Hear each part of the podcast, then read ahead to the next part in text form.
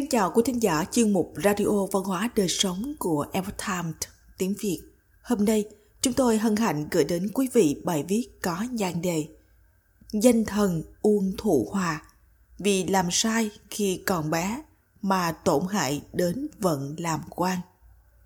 Do Tiểu Minh biên dịch từ Epoch Times Hoa ngữ. Mời quý vị cùng lắng nghe.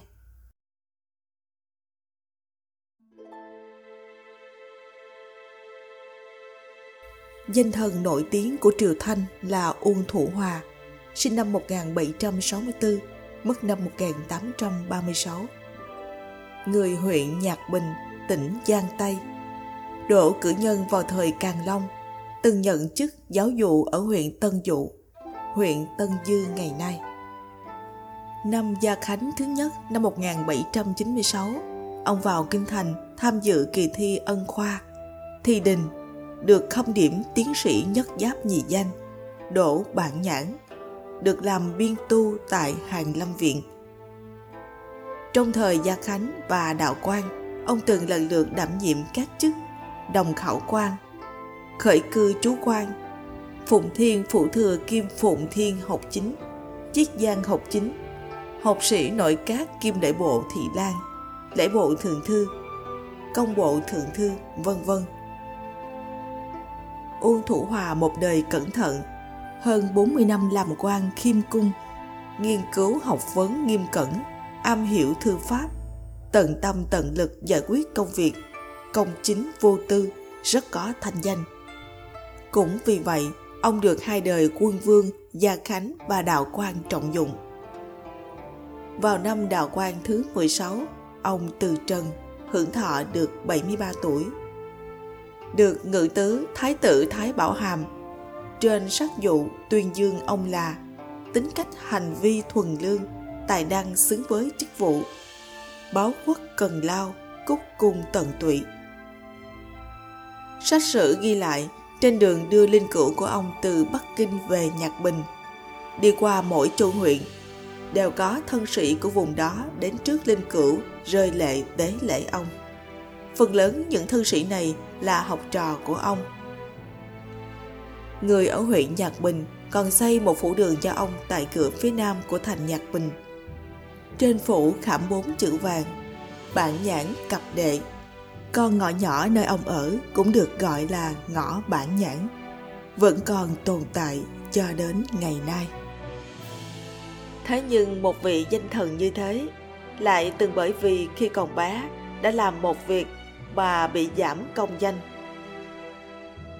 Uông Thủ Hòa thời còn bé vẫn là một đứa trẻ ham chơi. Thường cùng bạn bè chơi thi đấu dế, tranh thắng thua với nhau. Uông Thủ Hòa nuôi một con dế màu đen răng lớn, rất giỏi chiến đấu. Cứ đấu là ắt thắng. Cậu bé Thủ Hòa yêu thích con dế ấy như Trân Bảo. Một tối, cậu bé Thủ Hòa bỏ quên con dế bảo bối đang bị nhốt trong lòng ở trong sân. Sáng hôm sau phát hiện con dế đã chết, hai chân của nó bị gãy mất. Cậu bé thủ hòa hết sức căm giận. Đến khi cậu thấy trong khe đá có một đám kiến đang tha một cái chân dế. Trong cơn tức giận, cậu bé đến chợ mua một mớ pháo trúc, đổ thuốc nổ bên trong pháo ra dùng đồ ăn làm mồi dẫn đàn kiến ra khỏi tổ, rồi lấy thuốc nổ châm lửa đốt. Mấy ngàn con kiến đồng thời bất mạng. Cậu bé thủ hòa đầu tiên là vỗ tay vui vẻ. Ngay sau đó lại có một chút hối hận. Cảm thấy mình đã làm sai rồi. Từ đó cậu không còn nuôi dế nữa. Năm gia khánh thứ 15 năm 1810. Ôn Thủ Hòa nhậm chức Phụng Thiên Phủ Thừa Kim Phụng Thiên học chính. Ông thường cùng với tướng quân tác công qua lại thân thiết. Một hôm, có một người đến phụ tướng quân bái kiến tác công. Người này nói chính mình kiêm nhiệm qua âm phủ, nhiều lần đến âm phủ xử án. Hôm nay đến là muốn giải quyết một vụ án của Uông Học Chính từ 40 năm về trước. bởi vì kẻ kiện cáo vẫn luôn không ngừng kiện tụng. Người này lại nói, với nhân phẩm của Uông Học Chính và phúc đức của tổ tiên tích được, đương nhiên ông ấy được bảo hộ. Tôi biết tướng quân ngài thân thiết với ông ấy. Ngày mai giờ tướng quân đi đến Uông Gia, nói cho họ biết nếu như Uông Học Chính đột nhiên sinh bệnh, thì xin không cần quấy rầy ông ấy. Cũng không cần mời thầy xin thuốc, nhất định phải nhớ kỹ. Sau ba ngày lập tức hết bệnh. Tác công cảm thấy rất kỳ quái. Ngày hôm sau đi đến nhà Uông Thủ Hòa, biết được ông ấy đột nhiên hôn mê. Mọi người trong nhà đang luống cuốn, không biết phải làm sao. Tác công liền đem những lời mà người kia nói cho mọi người trong nhà của uân Thủ Hòa biết, bảo họ yên lặng chờ ba ngày. Quả nhiên, sau ba ngày, uân Thủ Hòa không uống thuốc mà khỏi bệnh. Ông kể lại những gì mà bản thân trải qua khi ở âm phủ. Trong lúc hôn mê, ông bị người ta dẫn đến một công đường ở âm phủ. Trên công đường có một vị quan âm phủ mặc trang phục cổ đại, mặt đen không có râu. Hai bên đứng không ít người hầu. Vị quan âm phủ hỏi ông có biết rất nhiều người đang kiện mình hay không? Uông Thủ Hòa nói không biết. Vị quan âm phủ bèn lệnh cho tiểu lại mở ra một cuốn sổ ghi chép.